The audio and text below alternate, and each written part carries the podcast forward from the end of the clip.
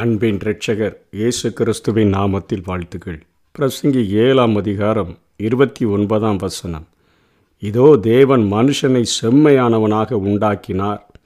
அவர்களோ அநேக உபாயத்தந்திரங்களை தேடிக் கொண்டார்கள். இதை மாத்திரம் கண்டேன். என்று சொல்லி இங்கே சாலமோன் மனிதனுடைய படைப்பை ஆண்டவர் எப்படி உண்டாக்கினார்?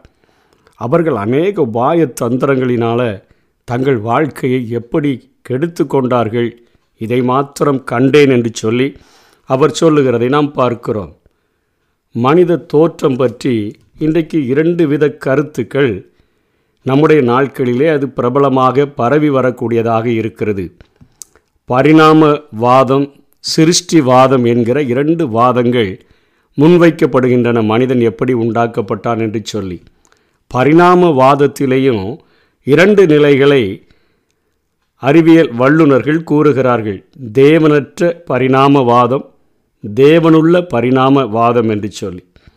இன்றைக்கி தேவனற்ற பரிணாம வாதன வாதப்படி உருவாவை உருவானவை எல்லாமே காலகாலமாக எப்படியோ அவைகள் பரிணமித்து வந்தன அப்படின்னு சொல்கிறாங்க இன்றைக்கு சரியாக பூமியினுடைய வயது கணக்கிடப்பட்டிருக்கிறது ஆறாயிரம் வருடங்களுக்கு மேலாக என்று சொல்லி.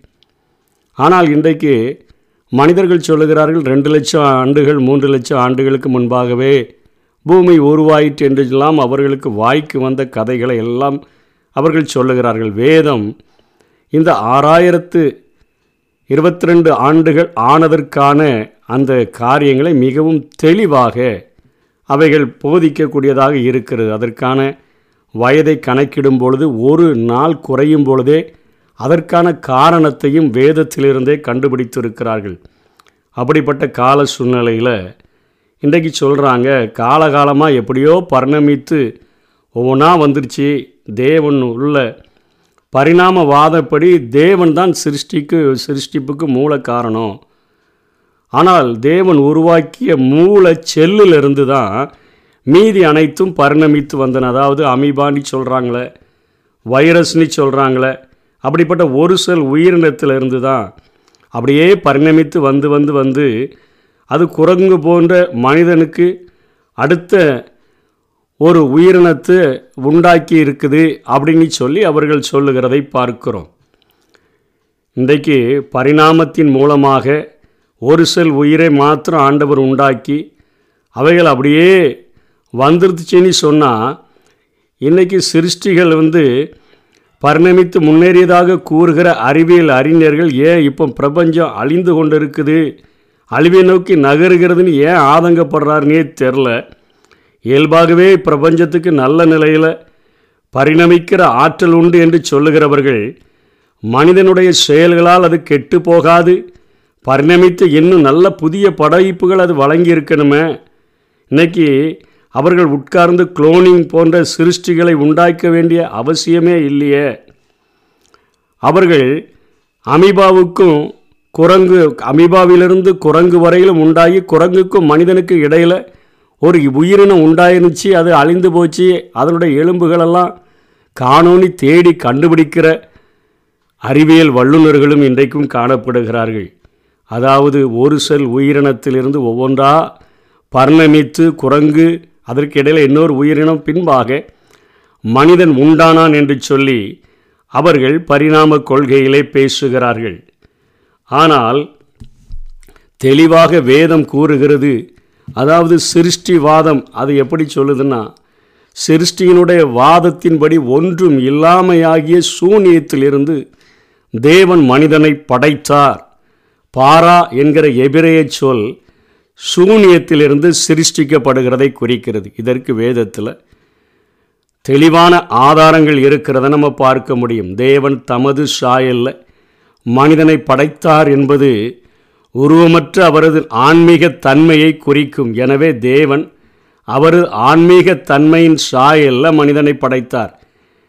ஆவி ஆத்மா சரீரம் என்கிற நிலைமையிலே அவனை உண்டாக்கினதை அவனுக்குள்ளாக மூன்று அங்கங்களை வைத்து ஒரு மனிதனை ஆண்டவர் உண்டாக்கிறார். தேவ உலகம் தேவ வார்த்தையினால் உருவாகி வார்த்தையினால் நிலைநிறுத்தப்பட்டது போல மனிதனும் அவருடைய சுவாசத்தினால் நிலைநிறுத்தப்பட்டிருக்கிறான். எனவே தான் மனிதனுக்குள்ள பகுத்தறிவு காணப்படுது மனிதனுக்குள்ள மனசாட்சி காணப்படுவது மனிதனுக்குள்ள படைப்பு ஆற்றல் காணப்படுகிறது மனிதனுக்குள்ள ஆளுகை திறன் போன்ற தன்மைகள் காணப்படுகிறதற்கு காரணம் என்ன? இவைகள் விலங்குகளின் காணப்படாததற்கு காரணம் என்ன? தேவன் தமது சாயலின்படி மனிதனை உண்டாக்கினபடியினால் அவனுக்கு இப்படிப்பட்ட காரியங்கள் காணப்படுகின்றன. அவனுக்கு தேவ சாயலாக விளங்குகிறதுனால தேவனோடு கூட தொடர்பு கொள்ளவும் அவரிடத்தில் உறவு கொள்ளவும் அவரோடு கூட உடன்படிக்கை செய்து கொள்ளவும் முடியும். அவன் தேவ சாயலினால் உண்டாக்கப்பட்டிருக்கிறபடினால் அவன் தேவனை அறிகிற அறிவை அடைய வேண்டிய ஆர்வத்தையும் ஆற்றலையும் அது அவனுக்கு வழங்கிக்கிட்டே இருக்குது. அப்படி தான் ஆண்டவர் ஒரு மனிதனை உண்டாக்கி வைத்திருக்கிறார். அவனுடைய ஆத்மாவில் திருப்தியை கண்டடைய முடியாமல் அவன் தேடிக்கொண்டு இருப்பதற்கு காரணம் தன்னை உண்டாக்கின சிருஷ்டிகரை தேடுகிறதற்கு அவனுக்குள்ளாக ஒரு காணப்படுகிற வெற்றிடமானது முயல்கிறபடியினாலே அவன் மனிதனுக்குள்ளாக ஒரு இருக்கையை போட்டு வச்சிட்டாரு. அதில் அவர் அமர்ந்தால் மாத்திரமே அந்த மனிதனுக்குள்ளாக உலகம் தரக்கூடாத சமாதானம் உலகம் தரக்கூடாத சந்தோஷம் நிம்மதி எல்லாவற்றையும் பெற்றுக்கொள்ள முடியும். அது இல்லாவிடில் ஆண்டவரை உள்ளே அவன் வாங்கி கொள்ளாதபடி இருப்பான் என்று சொன்னால் அவனுக்கு இந்த உலகத்தில் எவ்வளோ பெரிய பிளெஸ்ஸிங்ஸ் இருந்தாலும் அது அவனுக்கு அவனுக்கு திருப்தியை கொடுக்க போகிறதில்ல. ஒரு உலகம் முழுவதையும் ஆதாயப்படுத்தினா கூட அது அவனுக்கு ஜீவன் அல்ல என்று வேதம் சொல்லுகிறதை நாம் பார்க்கிறோம்.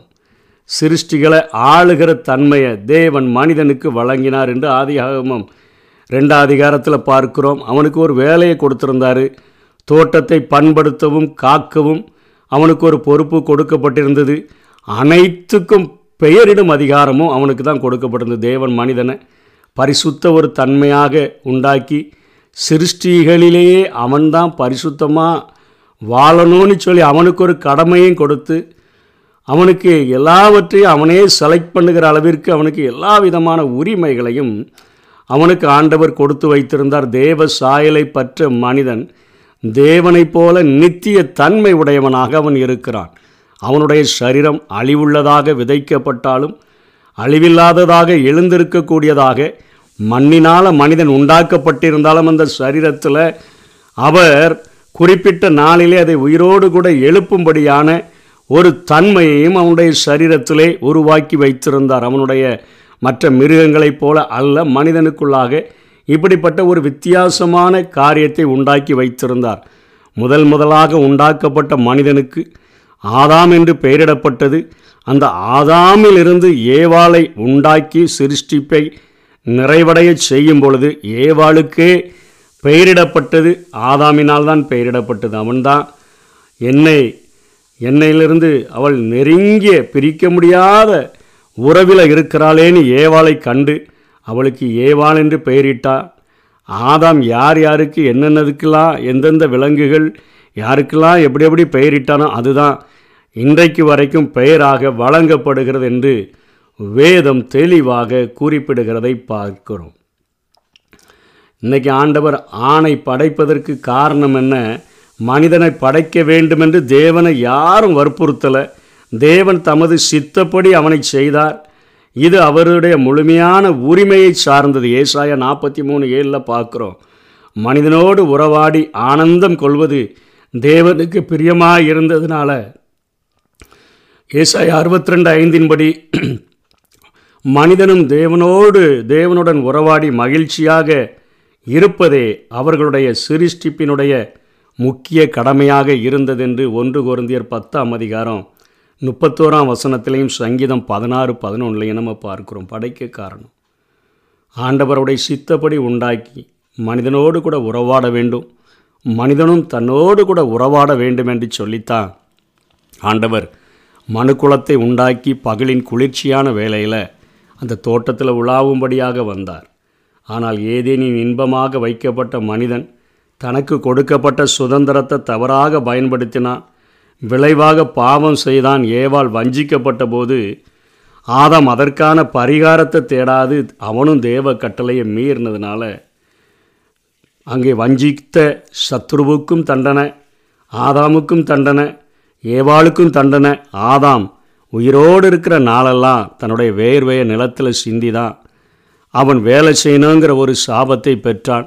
ஏவாள் பிரசவிக்கும் பொழுது அவள் வேதனையோடு கூட தான் அவள் பிள்ளை பெறுவாள் என்கிற ஒரு தண்டனை. பாம்பாகிய பழைய பாம்பாகிய சாத்தான் நீ மண்ணினால் வயிற்றுனாலேயே ஊர்ந்து நீ மண்ணை தீன்பா என்கிற ஒரு சாபம் மூன்று வகையான சாபங்களை ஆண்டவர் கொடுத்ததை நாம் பார்க்கிறோம். அதில் தான் ஒரு ஆளுமை ஆண்டவர் ஆணையும் பெண்ணையும் உண்டாக்கி நீங்கள் பழுகி பெருகின்ற பூமியை ஆண்டு கொள்ளுங்கள் என்று சொல்லி ரெண்டு பேருக்கும் சேர்த்து தான் ஒரு அருமையான அதிகாரத்தை கொடுத்துருந்தார். ஆனால் ஆதி ஆகமும் மூணு பதினாறில் தான் ஆதாம் ஏவாளை ஆளுகிறவனாக அவன் மாறுகிறான். ஏவாளினுடைய பிள்ளை பேரு வேதனை அளிக்கக்கூடியதாக இருக்கிறது. அவள் ஆசை ஆதாமை பற்றி இருக்கும் என்கிற காரியங்களெல்லாம் அதற்கு பின்பாக கூறப்படுகிறது இப்படி மனிதர்கள் பாவம் செய்து தேவ கோபாக்கினைக்குள்ளாகி அநேக சாபங்களை பெற்றதை நாம் வேதத்தில் பார்க்கிறோம். இதைத்தான் பிரசங்கி ஏழாம் அதிகாரத்தில் அவர் சொல்லுகிறார் அநேக பாய தந்திரங்களை தேடிக்கொண்டார்கள் இதை மாத்திரம் கண்டேன் என்று சொல்லி.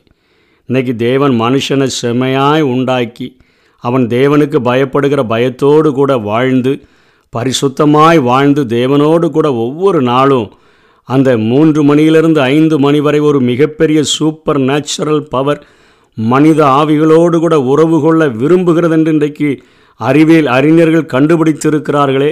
அந்த அந்த சூப்பர் நேச்சுரல் பவராகிய அந்த தேவாதி தேவனோடு கூட ஒவ்வொரு நாளும் மனிதன் உறவு கொள்ள வைத்து கொண்டே இருப்பான்னு சொன்னால் அவன் இந்த உலகத்தில் அவர் செம்மையாய் உண்டாக்கின மனிதன் தன் வழிகளை செவைப்படுத்தி விட முடியும். ஆனால் அவன் ஆண்டவரை தேடாமல் போனால் அநேக பாய அநேக வழிகளின் மூலமாக தன்னை கெடுத்து கொள்ள முடியும். இதில் ஒரு காரியத்தை இருபத்தாறாம் வசனத்தில் சொல்கிறாரு ஒரு மிகப்பெரிய பாவமாக சாலமோனும் விழுந்த அந்த பாவத்தை இங்கே அவர் குறிப்பிடுகிறார். கன்னிகளும் வளைகளும் ஆகிய நெஞ்சமும் நெஞ்சம் முழுவதும் கண்ணியும் வளையுமா இருக்குது? கயிறுகளும் கயிறுகளுமாகிய கைகளை உடைய ஸ்திரீயானவள் ஒரு பெண் அவளுடைய இருதயத்தை பார்த்தா கண்ணியும் வளையுமா இருக்குது. கையை பார்த்தாலே கயிறு மாதிரி இருக்குது. அப்படிப்பட்ட ஒரு ஸ்திரீ யாரை போனாலும் பிடிச்சி இழுத்து போட்டுறா அவள் சாவிலும் அதிக கசப்புள்ளவள் என்று கண்டேன். தேவனுக்கு முன்பாக சர்க்குணசாலியாக இருக்கிறவன் அவளுக்கு தப்புவான் ஒவ்வொரு நாளும். தேவ சமூகத்தில் நின்று கொண்டு தேவனால் பிறந்தவன். தன்னை காக்க முடியும் பொல்லாங்கன் அவனை தொடாமல் இருக்க முடியும். அவளுக்கு தப்புவான் பாவியோ. அவளால் பிடிபடுவான். இன்றைக்கி அநேக பாய தந்திரங்கள். இன்றைக்கு லவ் என்கிற பெயரில் லஸ்டை இன்றைக்கு மனிதர்களுக்குள்ளாக விதைத்து எல்லா வயதினருக்குள்ளேயும் இந்த பாவத்தை தூண்டிவிட்டு இன்றைக்கு அநேக உபாய தந்திரங்களை மனிதனுக்குள்ளே கொடுத்து மனிதனை அழிக்கிற சத்ருவினுடைய இந்த தந்திரங்களிலிருந்து நாம் விடுதலை பெற்று செம்மையானவர்களாய் வாழ்கிறதற்கு நம்மை ஒப்பு கொடுப்போம் ஆண்டவருடைய முகத்தை ஒவ்வொரு நாளும் தேடுவோம். அதற்குரிய கிருபைகளை தேவன் நமக்கு தந்தருள்வாராக. ஆமே கொணலும் மாறுபாடுமான உலகத்தில் குற்றமற்ற குழந்தைகளாய் வாழ்ந்திடுவோ கொணலும் மாறுபாடுமான உலகத்தில் குற்றமற்ற குழந்தைகளாய் வாழ்ந்திடுவோ